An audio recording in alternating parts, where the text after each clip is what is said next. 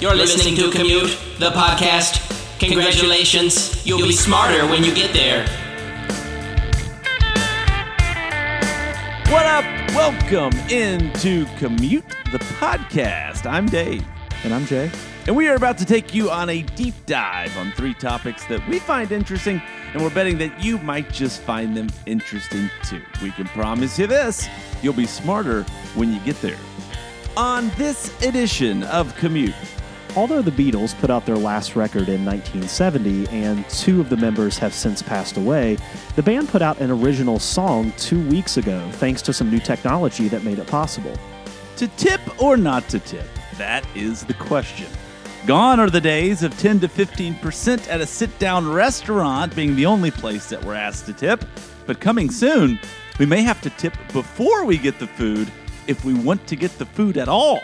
In addition to the legacy of hatred and destruction that Adolf Hitler left behind, he also left behind a pretty sizable estate and some writings that continue to generate money to this day.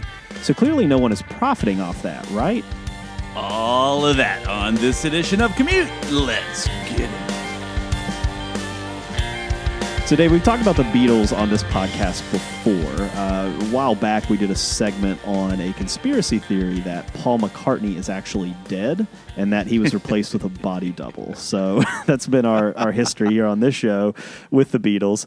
Uh, but when it comes to that band, are you uh, a fan? Did you grow up listening to them or do you currently listen to them? See the Beatles are one of those things that uh, my my dad Kevin Traub shout out uh, Kevin avid listener and supporter of Commute he's such a super fan. Like he knows everything about the Beatles. That's almost like I feel like I can't even talk about the Beatles. Because anything I would say he would probably go ah well you, you know you're wrong but uh, or that's almost right. You know he'd be in his in his head correcting me whether he wants to or not. So I'm just going to leave it there like yeah the Beatles. How about that yeah, I, I know what you mean. Um, just kind of feeling like you're a little bit intimidated by somebody else's knowledge of something. Like, um, have you heard the story that we're about to talk about? Have you heard that a new Beatles re- song was released about two weeks ago? Well, I have once again because of him. So, like, if that would have happened and he wouldn't have let me know, something something's wrong. now you're Something stressing me out a little bit wrong. about this segment because, like, I feel like there's somebody just watching me uh, while I'm talking Oh, about he it. and probably many other people will be fact checking you and correcting you as you talk. But you know, proceed. Well, I'll do my best here to do it justice. Uh, so, Dave, at some point in the late 1970s, John Lennon sat down at a piano and recorded the demo of a song called Now and Then. And while the song was never officially recorded and released to the public, two weeks ago, the song was released and officially dubbed as the Beatles' final recording. The production of the song actually has a long history dating back to 1994 when Lennon's widow, Yoko Ono, sent Paul McCartney three of Lennon's demos of the song. McCartney, drummer Ringo Starr, and guitarist George Harrison, who has since passed away, worked on completing the song and recording tracks to accompany it. The technical issues, however, really led to problems that at the time could not be corrected enough to release the track.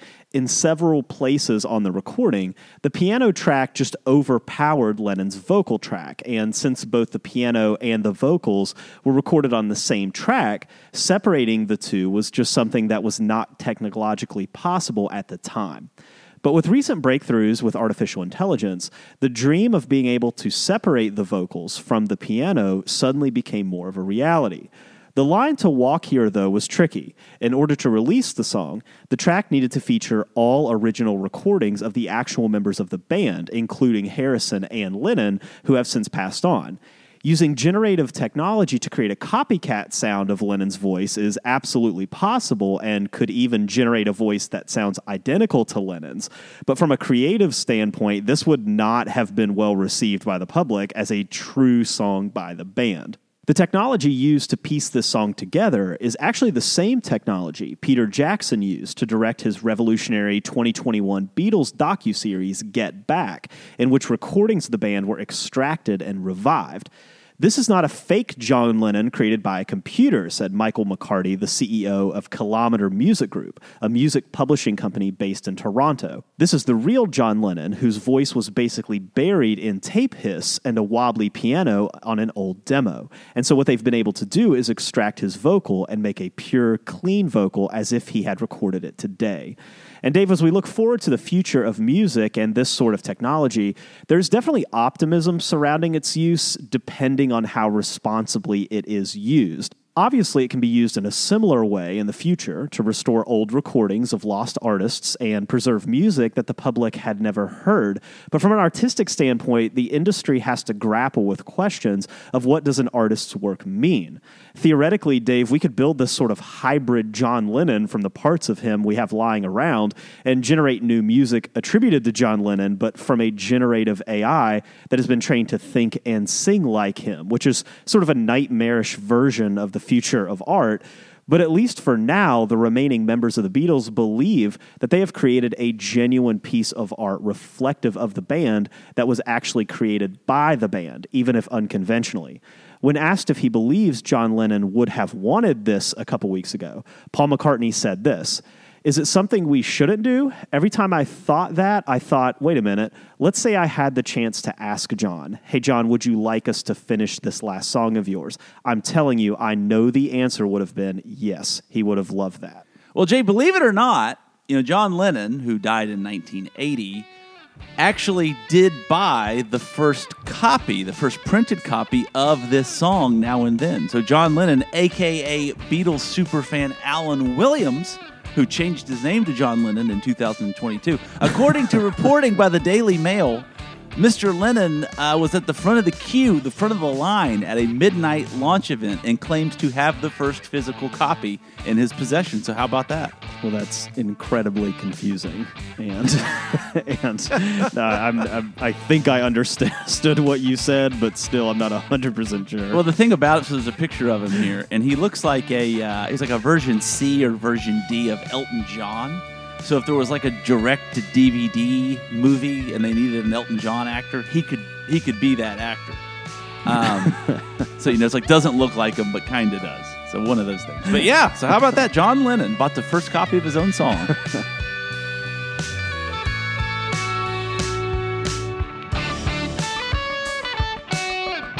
Jay, what has been your experience with food delivery services? Like, have you ever done it? Do you regularly do it? Do you actually have a side hustle doing it that we've never talked about?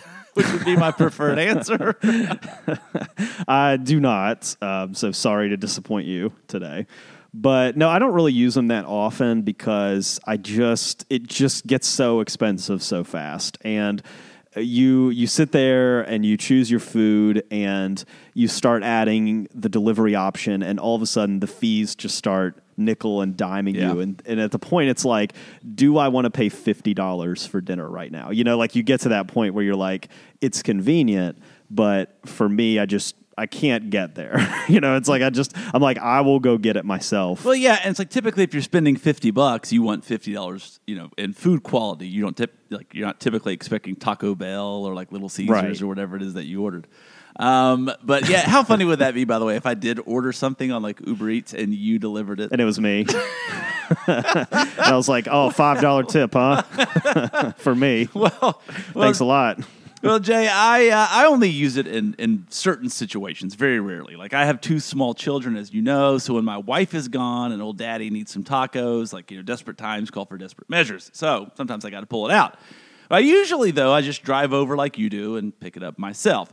But with that said, I do have a few bad experiences that I can uh, talk about when it comes to food delivery service. You're a little combative, though. So that should be Oh, am I? Like sometimes Well- it's a little bit like, excuse me, sir, like, here's the problem. How are you going to correct this? okay, well, let me tell you the story, and you then see if you need to apologize or not.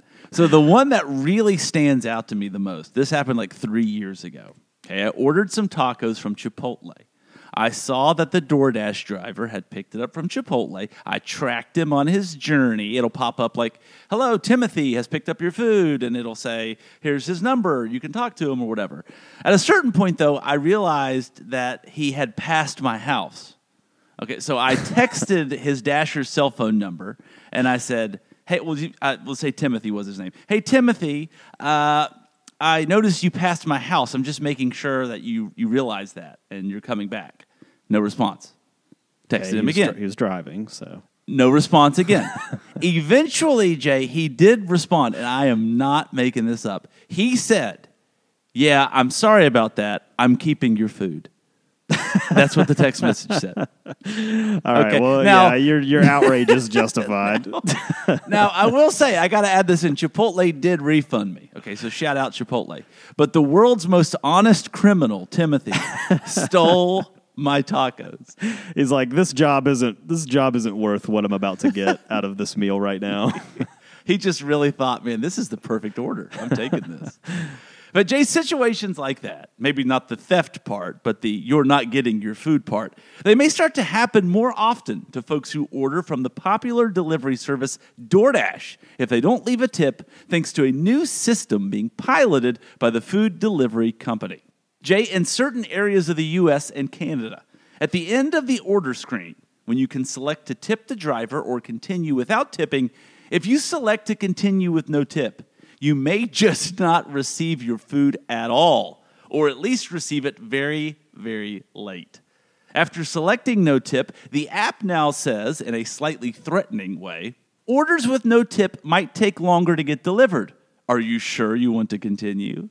Jay, this DoorDash change comes at a very complicated time in regard to both the American opinion on tipping in general and a rise in concern about the rights of folks like freelance delivery drivers in acquiring fair pay. And DoorDash has been busy trying to solve the latter issue. According to reporting by the New York Times, in June of 2023, the company announced that for the first time ever, it would give delivery drivers the option to be paid an hourly minimum wage, which would vary by region, instead of earning money for each delivery. The per delivery payouts have always differed based on region, distance, and restaurant. But Jay, this was a major shift. And while the threatening tip ask is only a pilot program for now, it could find its way to your local town very soon. While the vast majority of customers do leave a tip, orders that don't include a tip can be seen as less desirable, Jen Rosenberg, a DoorDash spokesman, told The Times. And Jay, when it comes to tipping in general, something we've covered before on the show, it has moved beyond the traditional restaurant experience and become part of the norm for to go orders of all shapes and sizes, and even your morning coffee order. And Jay, public sentiment has turned sour on such. According to NPR, 60% of American consumers say they're not happy about how often they are asked to tip. And because of that, they've found themselves tipping less. This rise in annoyance seems to coincide with the rise in new tipping structures like that of DoorDash, where you tip before you actually even receive a service. As for me, though, Jay, well, I don't tip for things like my coffee, but I don't throw a fit when I tip for things that I probably shouldn't be tipping for either. I'd say my tipping style falls somewhere between a person who tips too much and my grandpa who didn't tip at all because he had heard that tipping was now included in the price at every restaurant he went to. So I, I think I'm doing just fine. Yeah, I mean, I'm surprised it's 60%. I feel like the public has just completely turned on tipping. And I think a lot of it has to do with what you're saying is just the frequency with which people are asked to tip now for things that are maybe they weren't asked to tip for in the past. So, you know, you order a coffee or something and being asked to tip 20 or 25%. Like, I think it's just gotten to the point we're in kind of a economy that's straining people's wallets anyway. So I think we're kind of at the point where people have just completely turned on it. Like, and even whenever you should legitimately be tipping, people are just annoyed that they have to. What would be worse? Okay, so let's say you order a hamburger. Okay, so you're going to have some fast food, a hamburger delivered. What would be worse? Either it doesn't come, and so you're like, ah, I just have to make a frozen pizza or whatever, or it comes three hours later. It's what would you way prefer? worse that it's three hours later. Because like if at least they've told me like it's not coming, I can make a plan. If I have to sit there for three hours and think like if I make this pizza, it's gonna show up. Like I know if I start the oven, it's gonna show up. Like and then it's gonna get there and it's just gonna be, you know, cold by the time you get it and not even good. I think I saved that screenshot, by the way, that text message. If I did, I'll, I'll send it to you of that guy saying, "Yeah, I'm sorry about that. I'm keeping your food." Hey, thanks for dinner, sucker. and I can't remember in my mind he put an exclamation mark on it. Like, "I'm sorry about that. I'm keeping your food." I mean, at least he was honest. I mean, I mean, yeah.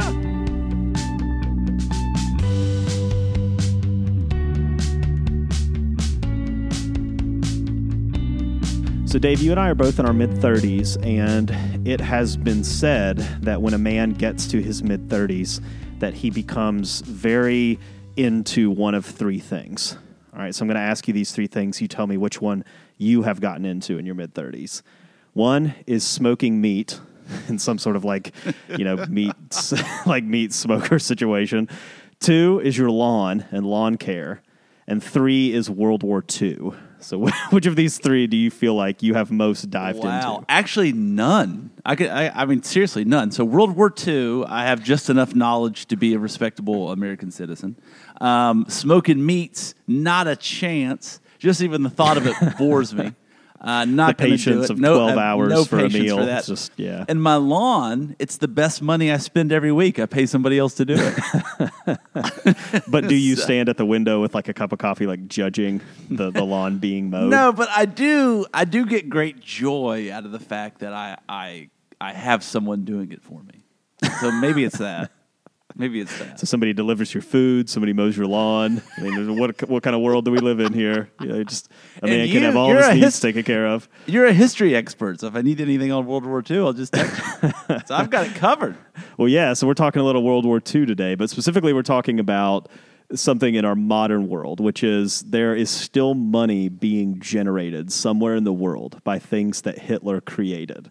And so we're asking the question. The question that I had was: Is anyone still getting that money? Right? Like, is is anyone profiting off the works of Hitler? So, Dave, obviously, anything produced by Hitler, including his most read work, his autobiographical, hate filled manifesto, Mein Kampf, is going to be infamous and controversial. But since things produced by Hitler are still being sold today, like, for example, Dave, in 2015, 14 paintings attributed to Hitler were sold for 391,000 euros, and copies of Mein Kampf are still sold today, mostly for historical research purposes. But the question I had here, like we said, was is there anyone out there today that's actually profiting from the sale of anything produced by Hitler? And in short, the answer is kind of, sort of, but not really. So, to get a closer look at this, it's important to first understand that the size of Hitler's estate upon his death was pretty massive. Not only had he made an absurd amount of money from just the sales of Mein Kampf, something like an estimated half a billion dollars adjusted for inflation from royalties of the book, which obviously had ended up in almost every German house in the 1930s and early 1940s during his rise to power. But he also had spent his time as Chancellor of Germany racking up money. And since he literally had a representative of the Ministry of Finance declare that the Fuhrer was free of tax obligations, he got away with paying taxes on none of it because he's Hitler after all. So, when he died in 1945, the Bavarian government, a state of Germany, actually seized all of his property and the rights to his entire estate, which includes any royalties from Mein Kampf. Now, although the publication of this book was outlawed in Germany, this still does bring in some money to the present day, although the Bavarian government does donate these royalties to charity. And while Hitler did have a will that included that his estate should be split among his relatives, the Bavarian government just decided to ignore this because ultimately, like, it's Hitler we're talking about here. And while some of Hitler's still living relatives today could technically lay claim to Hitler's estate, which, by the way, is estimated to be worth millions even today, none of them are willing to do so because of the obvious firestorm of controversy that would result. Now, internationally, outside of Germany, things are a little bit different. In the UK, the rights to the book belong to Hurst and Blackett, who purchased the rights to a translated version all the way back in 1933. In 1998, Random House bought Hurst and Blackett and therefore still owned the rights to Mein Kampf in the UK. And while the publisher did donate the royalties to the charity the German Welfare Council in 2001, when this knowledge became public, the charity actually gave back a large portion of these royalties after coming under fire, particularly from the Holocaust Educational Trust. And today, the royalties are evidently given to another unnamed charity. Now, in the US, Houghton Mifflin owns the right to publish Mein Kampf after purchasing the rights in 1933. The US government did seize the rights following World War II and made about $139,000 from it, but distributed that money to the War Claims Fund to pay out to victims of the war. In 1979, though, Houghton Mifflin quietly paid the U.S. government $37,254 to buy the rights back and earned an estimated $700,000 over the next 20 years on it. When this became public, the publisher made a statement that any and all money collected from publication would be distributed to charities. The issue, though, is Dave, is most charities just straight up refuse the donations. They're like, you can keep that controversy for yourself.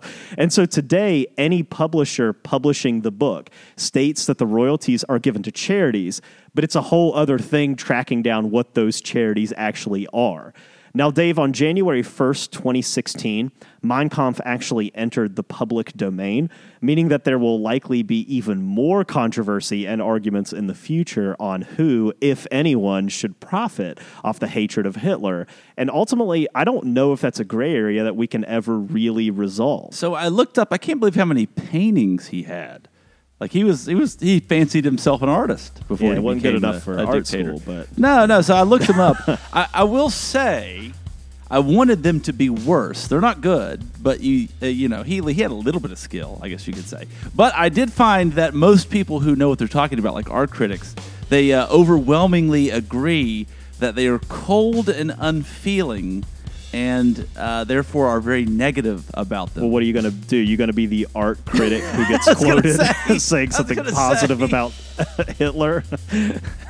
That's like the kind of thing you share with your, your family. You're like, you know, I, I'll tell you, I did see a, a piece from Hitler once that it wasn't as bad as I told people it. You're like, honestly, like if the name wasn't on it, like I, I would have, you know, I would have kind of thought like, hey, it's isn't bad. Yeah.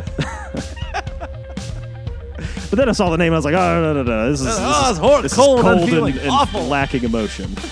it's not something that we we endorse here at our museum. And that's it. Thanks for listening. Don't forget to rate, subscribe, and review Commute on Apple Podcasts, Spotify, or your favorite podcast network. Check us out. We're on social. We're on Facebook, Twitter, X, and Instagram. And you can always say, What up? at our website, commutethepodcast.com. Music for Commute is provided by my main man, Jason Salmons. For Jason, and I'm Dave Traub. We'll see you next week. He said, Yeah, I'm sorry about that. I'm keeping your food.